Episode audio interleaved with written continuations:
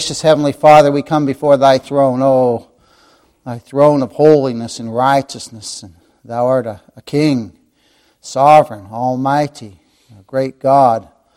And we just praise thee and, and thank thee for, for how you have revealed yourself to your people. And uh, we come before thee. We pray that you'd be glorified today and magnified through the preaching of thy word. Oh, that thy saints would be built up and, and um, encouraged in the way, O Lord. We also pray that if there's any of your lost sheep that will hear this message, Lord, that you would touch their hearts and the Holy Spirit would, would illuminate the scriptures for them and regenerate them and that they might worship thee and praise thee. We love you and praise you and thank you for your goodness, mercy, and grace to us in Christ Jesus our Lord. Amen. Today we're going to start a new series on the attributes of God. And today's message is called The Solitariness of God. The Solitariness of God. We'll start a new Sunday school series, again, where we'll be looking at the attributes of God.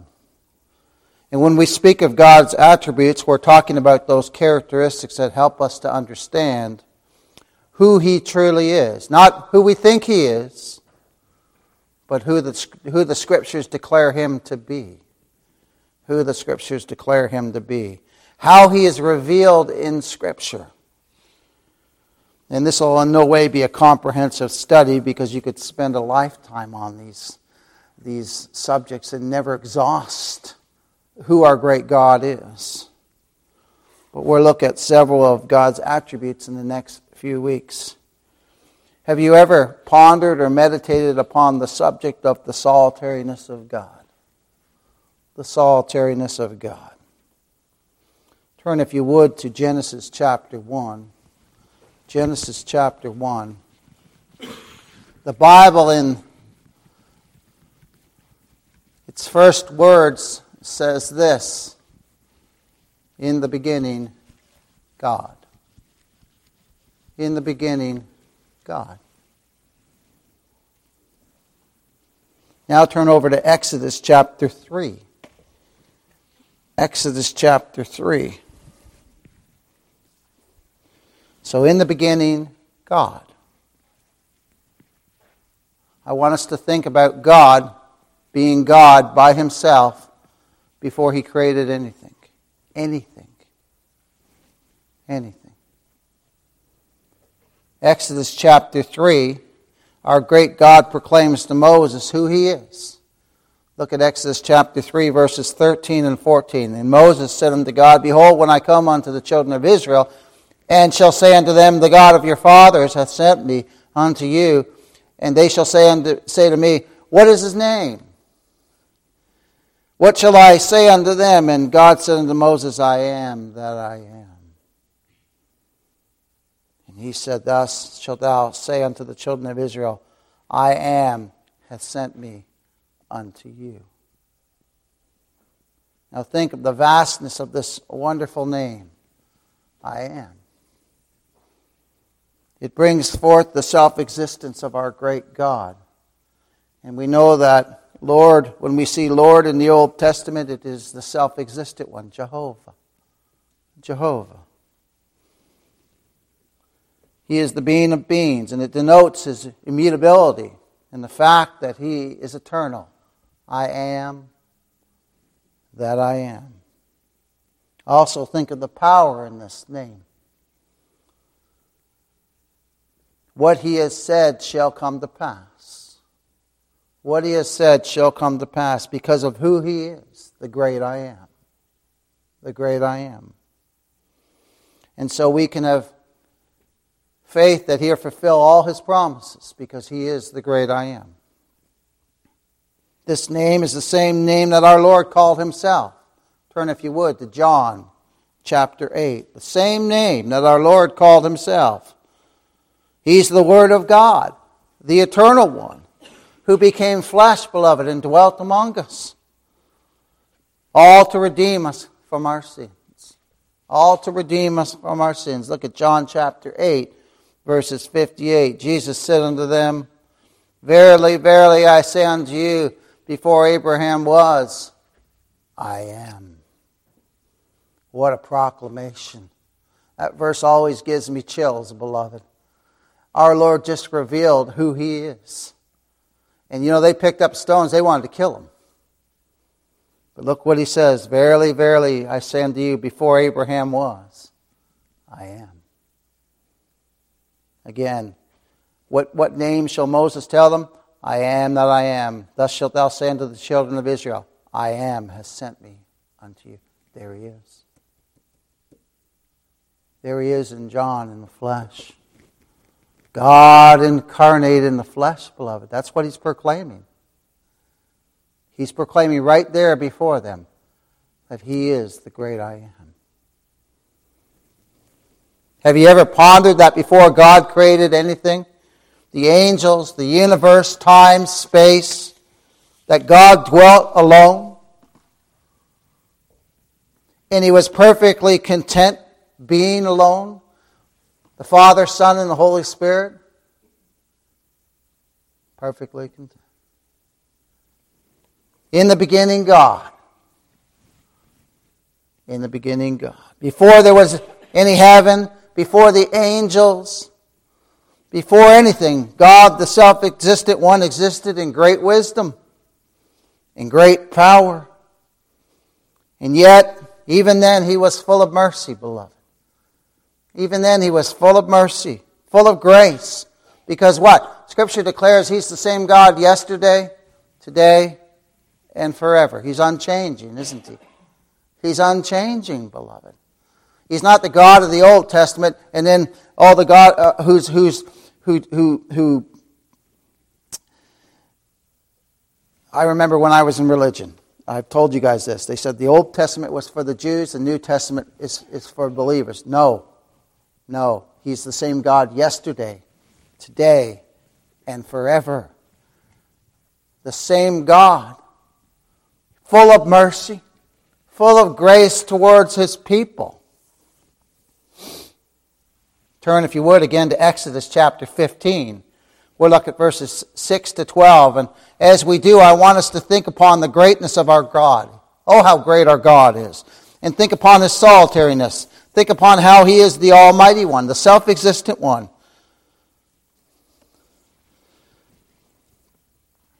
And this will make us sing as Moses and the children of Israel did when the Red Sea closed over the Egyptians. Look at this in Exodus 15, verses 6 to 12. Thy right hand, O Lord, has become glorious in power. It always has been, hey. But now it's manifest. Thy right hand, O Lord, hath dashed in pieces the enemy. Remember, they were pursuing the Israel, and they were swallowed up by the Red Sea, beloved. Oh, what great powers on display. And in the greatness of thine excellency, thou hast overthrown them that rose up against thee. Thou sendest forth thy wrath, which consumed them as stubble. People shake their fists at God right now. God's wrath will consume them as stubble, beloved.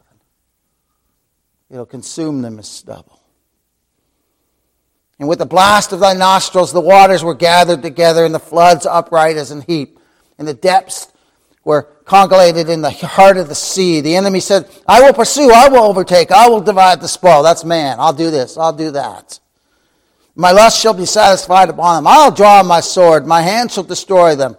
Thou didst blow with, with thy wind, and the sea covered them. Man said, I'm going to do all this. And God just swallowed them up. Had the sea just swallow them up.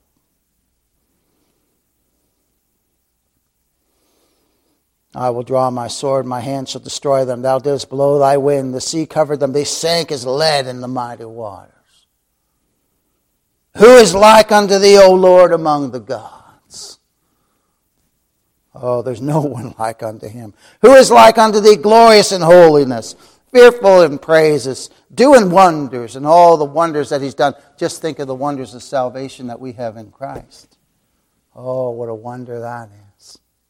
What a wonder that is. Thou stretchest out thy right hand, the earth swallowed them. That's the God of the Bible.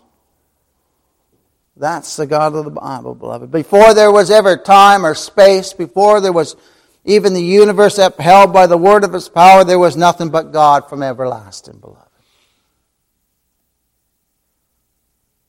before anything was created.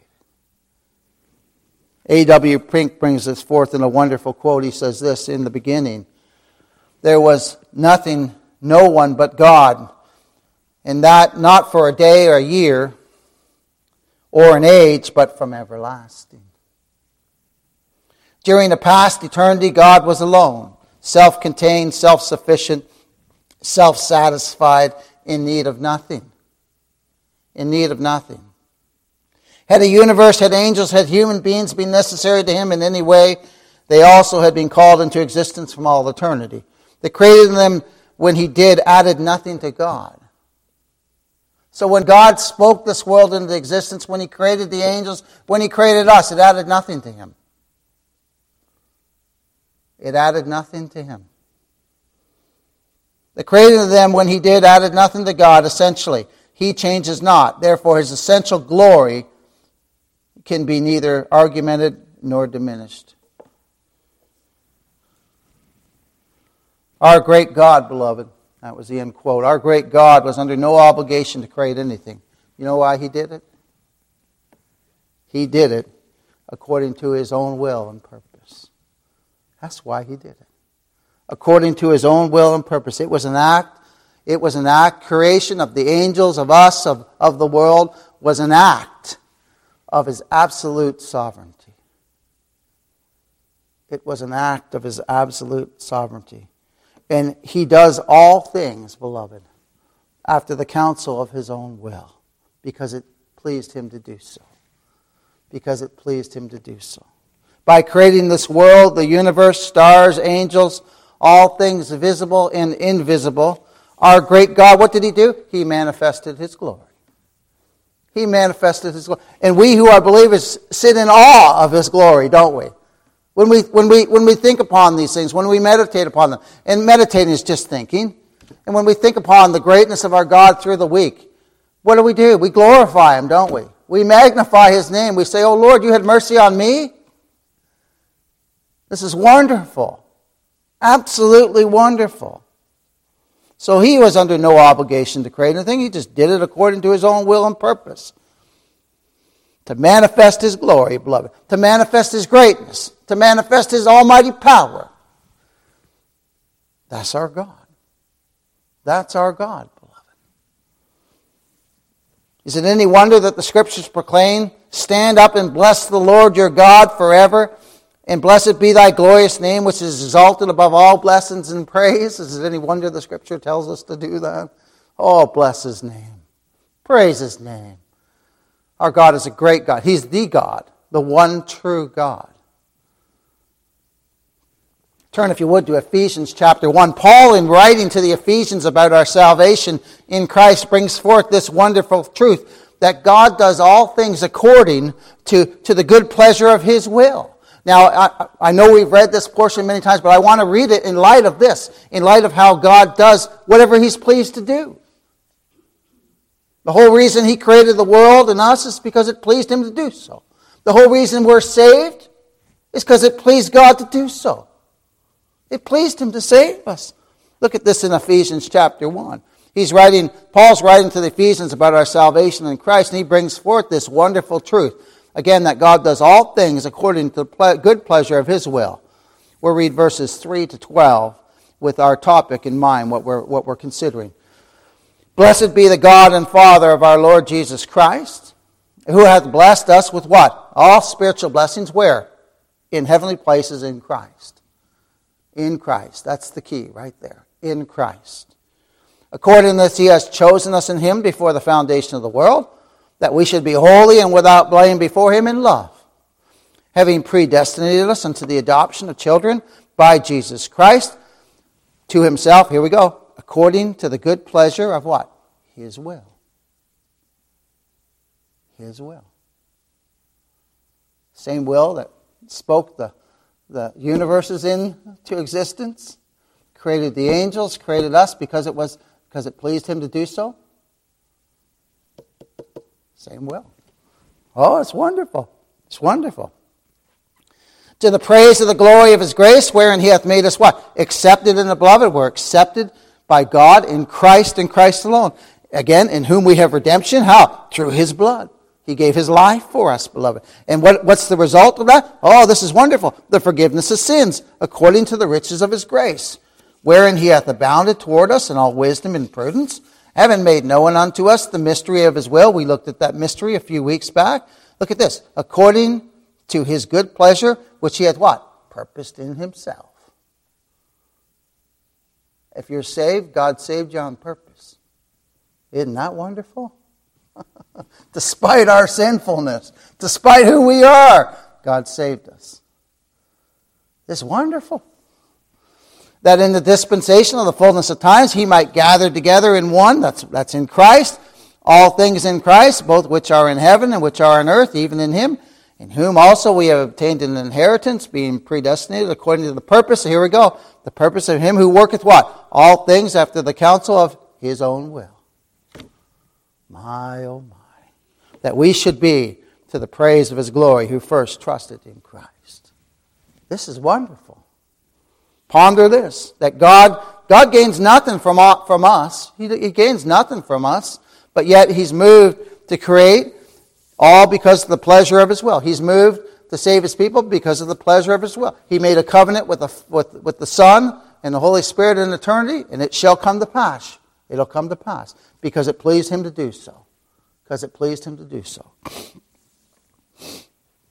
And take note of verse 5.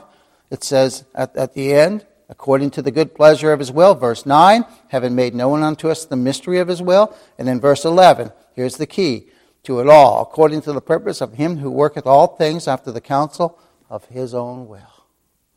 A lot of people talk about their free will. There's the will that rules over everything. See, our wills are bound to our nature. We've, we've, we've talked about that and looked at that. God does whatever He pleases to do. Whatever He pleases to do, Now, this is foreign in most religious circles of our day. They never speak of this. They, they never speak of God being at, they, they speak of God being at man's beck and call.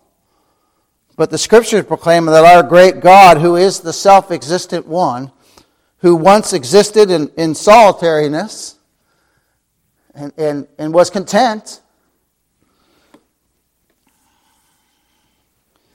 He's the Almighty One. But according to, to religion, God's at man's beck and call, but according to the Scriptures, we're at His mercy. Somebody's got it wrong, and I, I, I, the Scriptures back us up, doesn't it? We're at the mercy of God. We're dependent upon the mercy of God. We're dependent upon the grace of God. What does the scripture say? Remember, we, I always say, well, anyone talking to you about, about what we believe or about anything about Christ, you begin the conversation with scripture, you sustain the conversation with scripture, and you end the conversation with scripture. Right? Always give them scripture. Always. Always. And, and people give you their opinion. What does the scripture say? What does the scripture say? Well, it says here in verse 9, 11 that he does all things according to the purpose of him who worketh all things after the counsel of his own will. That's the God of the Bible. That's the God of the Bible, beloved. Whether people like it or not, that's the God of the Bible. He's the Almighty One. He's the self existent one. He works all things after the counsel of His own will. And none can stay His hand or say unto Him, What doest thou? None. None. Turn, if you would, to Romans chapter 11. Romans chapter 11. We'll look at verses 11 or verses 33 to 36 in light of the topic that we're considering today the solitariness of God. How he does whatever he pleases. Look at this Romans chapter 11. Oh, the depths. Verse 33. Oh, the depths of the riches both of the wisdom and knowledge of God. How unsearchable are his judgments and his ways past finding out. You can search and search and never find his way. But if he reveals to you who he is, you're you'll learn a little bit. we just learn a little bit, don't we? We just know a little bit. We see through a glass darkly, don't we? Right? His judgments and his ways past finding out. For who hath known the mind of the Lord? Who hath known the mind of the Lord? He does whatever he pleases. He doesn't, he doesn't seek out counselors like, like leaders do in the world. He doesn't seek no one out. who hath known the mind of the Lord, or who hath been his counselor? Who, who said to him, Well, Lord, you should do it this way? Now, some people talk like that, don't they? God don't need no counselors. He's the Almighty One. Or who hath been his counselors? Or who hath first given to him, and it shall be recompensed unto him again? For of him and through him and to him are all things to whom be glory forever. Amen. We give God all the glory, don't we? All the glory, all the honor, all the praise.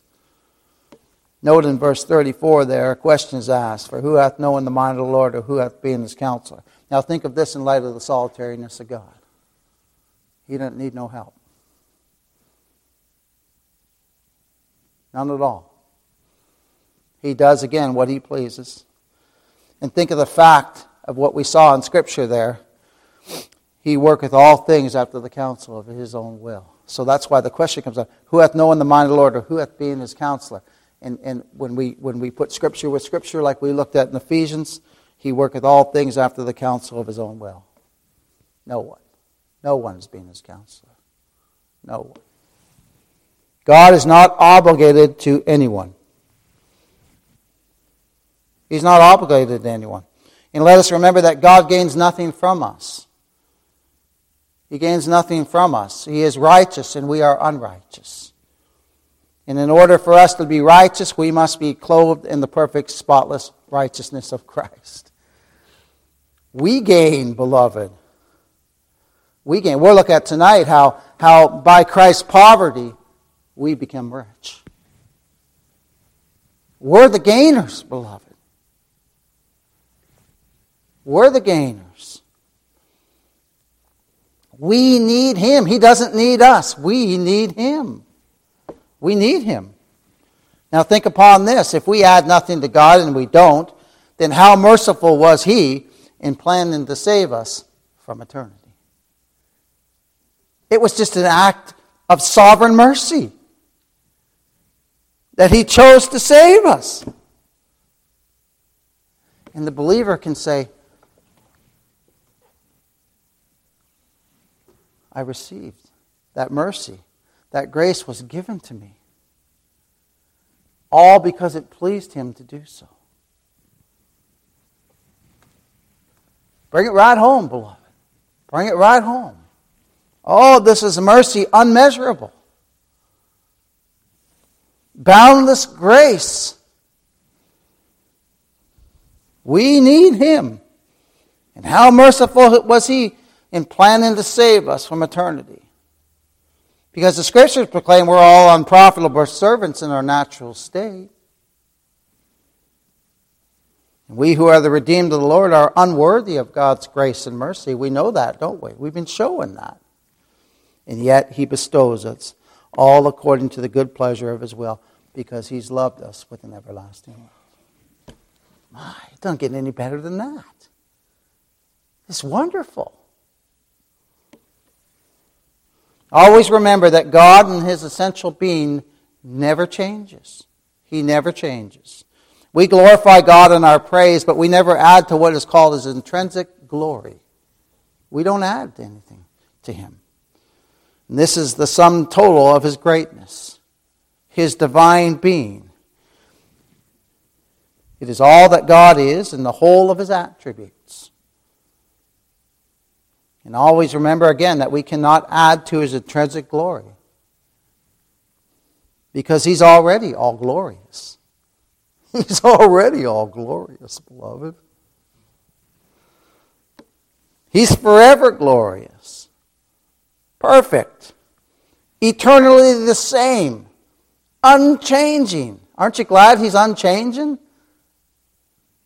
Because that means our salvation is secure in him, in Christ. It's wonderful. He's unchanging in his glory. Therefore, the glory of God is intrinsic to himself. It never, it's, it's never diminished. It never increases. It's unaffected by outward forces or circumstances. That's why Paul wrote, For who hath known the mind of the Lord, or who hath been his counselor? My. A.W. Pink brings this forth in another quote. He said, God is honored and dishonored by men, not in his essential being, but in his official character. So when God created all that we see and don't see, it was, again, as I said earlier, to manifest his glory. It was to manifest his glory. God has been glorified by creation, by providence, by redemption. This, again, is indisputable. But again, this all has to do with his manifested glory. It adds nothing to his essential being, nothing to his in, intrinsic glory. It simply manifests when he created, when he, when he redeemed us, it manifests his glory. It manifests his glory, beloved. The great and glorious God, who he is, it manifests his almighty power, doing that which is impossible with man, but yet it's possible with God. Why? Because he has all power, all ability. He can do whatever he pleases. We can't. but he can, beloved. He's the eternal one, the almighty one, the self existent one. This is our God. This is our Savior, beloved. Remember what he called himself? Remember what our Lord called himself? I am. That's our God. And the Lord was perfectly blessed in himself before he ever spoke anything into existence. Ponder this. All creatures are in his hand. All creatures. Scriptures declare this Behold, the nations are as a drop of a bucket. You ever see a drop, uh, drop a little bit of water in a bucket? That's the metaphor. It's wonderful. Just like a drop of a bucket. And are counted as a small dust of the balance. The dust that's on the balance when they're weighing that they don't they blow it off or they just leave it there because it won't add any weight. That's what all the nations of the world are to our great God. Just like the dust in the balance that you just ignore. My. In Lebanon, the whole country is not sufficient to burn, nor the beasts thereof sufficient for a burnt offering. All those beasts are not sufficient for a burnt offering to our great God. All nations are as nothing, and they are counted to him less than nothing in vanity. To whom will you liken God? Or what likeness will you compare unto him? No one compares to our great God, beloved. No one. And this is the God of the Bible. That's the God of the Bible. That's not a God somebody cooked up in their imagination. That's the God of the Bible. That's who he really is. And it pleased him to reveal himself to his people, to you who are the blood washed saints of God. It pleased him to reveal Christ to you by the power of the Holy Spirit of God. We're regenerated, born again. We're given grace and faith to believe on the Lord Jesus Christ. But remember, even while we're here, we just see through a glass darkly. But one day, oh, we'll see him face to face. And the people of this earth are like grasshoppers. Turn, if you would, to Isaiah chapter 40. The people of this earth are like grasshoppers, beloved. They're just like grasshoppers. You ever, you know, I, was, I was thinking about this as, as I was preparing, and, and I remembered when I was a kid, you used to try to catch grasshoppers all the time, right? You, but they're so small. We're, we're huge compared to them, aren't we? But, but the people of this earth, all the people of this earth are just like, like a little grasshopper to him. Just, it's amazing. Isaiah chapter 40, verses 20 to 23. He that is so impoverished that he hath no oblation chooses a tree that will not rot. He seeketh unto him a cunning workman to prepare a graven image that shall not be moved. Have ye not known? Have ye not heard? Hath it not been told you from the beginning? Have you not understood from the foundation of the earth? It is he that sitteth upon the circle of the earth, and the inhabitants thereof are as grasshoppers. So again, we're getting a word picture of how great our God is and how small we really are. That stretcheth out the heavens as a curtain and spreadeth them as a, out as a tent to dwell in. He stretches out the, the heavens as a curtain. My, that's our God, beloved. That's our God. Spreadeth them out as a tent to dwell in that bringeth the princes to nothing. He maketh the judges of the earth his vanity. My. Now think of the God of the Bible as we have looked at him and contrast him with the God who's preached in most pulpits today and you will fast realize that they are not the same. They're not the same. That's why we preach Christ. We preach, we preach our great God and His absolute sovereignty, just like Spurgeon did and other, other faithful men. We just proclaim Christ in Him. We proclaim the greatness of God and the nothingness of man. Because we are in desperate need of Christ. We're in desperate need of Christ. Turn, if you would, to 1 Timothy chapter 1. We've looked at a few Old Testament scriptures. Let's look at a couple New Testament scriptures here.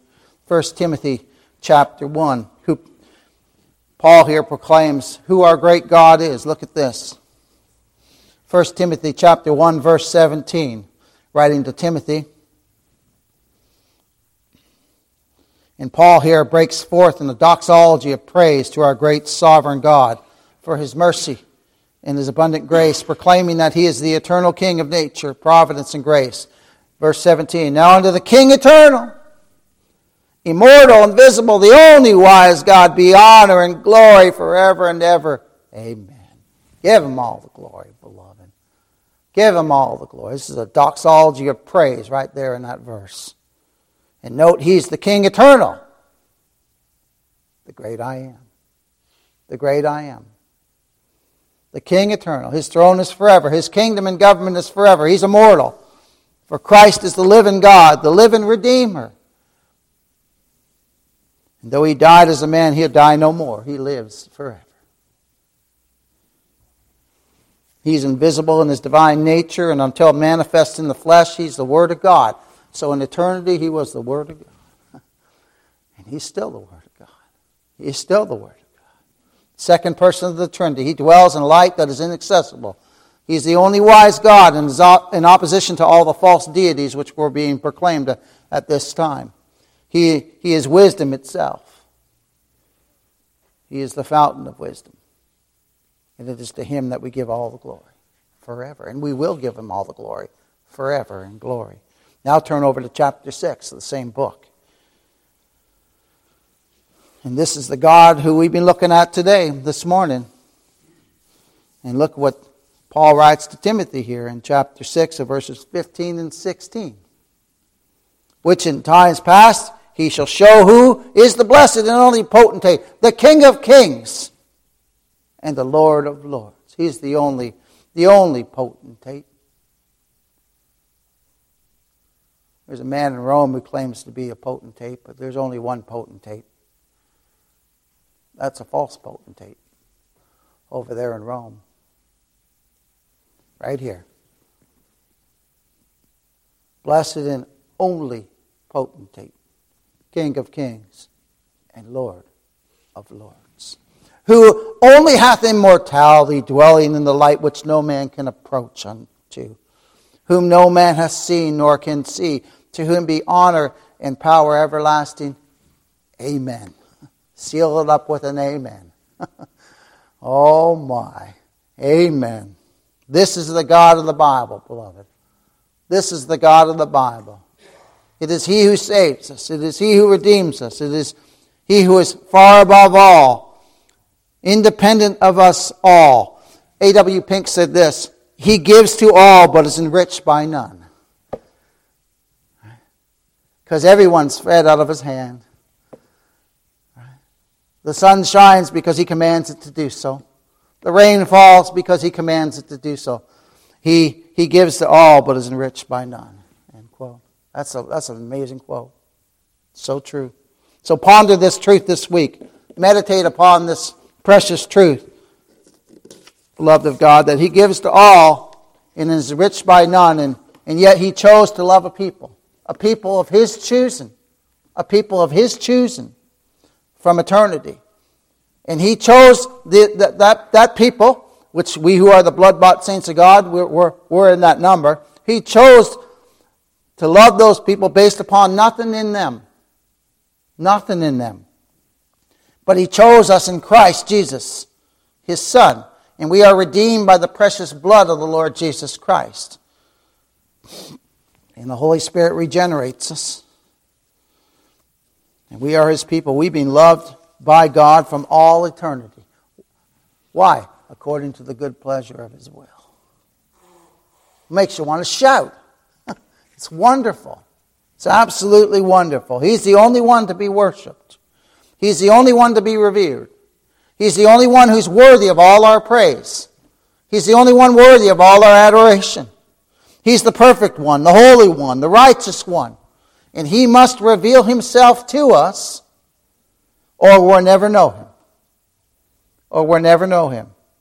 And it is God, the Holy Spirit, who reveals Christ to us, who reveals to us who God is through the preaching of the gospel. And we say glory to his name. Praise his mighty name. Praise his mighty name. So let us leave here today considering the fact that our great God is lacking in nothing in his person. He is complete. And he did not make us because he needed us. He made us and he created us and he's redeemed his people because it pleased him to do so. It's humbling, but it's also, it'll make your lips just cry out in praise to our great God. We are made for his pleasure according to his purpose, for his glory, which he determined after the counsel of his own will. Not ours. And we say, To God be the glory. Heavenly Father, we thank Thee for your wonderful scriptures and how they teach us of Thee, O Lord, and your majesty and your glory, and how majestic you are, the Almighty, self existent one. We glorify Thy name and praise Thee. Pray that you'd be glorified today through the preaching of Thy word, and be with us in the next service and tonight, too, Lord. May we glorify and magnify Thy name. We love you because you first loved us. In Jesus' name, amen.